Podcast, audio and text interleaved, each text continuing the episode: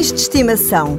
Como não gostar deles? E é certo que têm assumido um papel cada vez mais importante nas famílias portuguesas. Foi a pensar neles que há três anos nasceu a Barkin, uma startup que entrega ao domicílio ração para cães e, mais recentemente, passou a oferecer acompanhamento veterinário online. A Barkin mesmo com a pandemia, não parou a atividade. Pelo contrário, até aumentou com as consultas médicas à distância e com maior procura pelo serviço de entrega de ração em casa.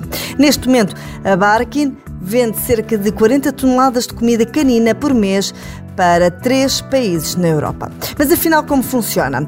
Basta subscrever um plano mensal que pode ir entre os 25 e os 50 euros e inclui ração, uns miminhos para o seu patudo, snacks ou brinquedos e, claro, a assistência veterinária online sempre disponível.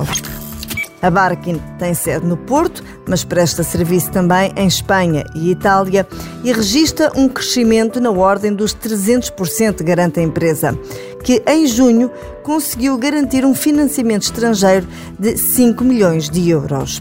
O seu presidente executivo também soma sucessos.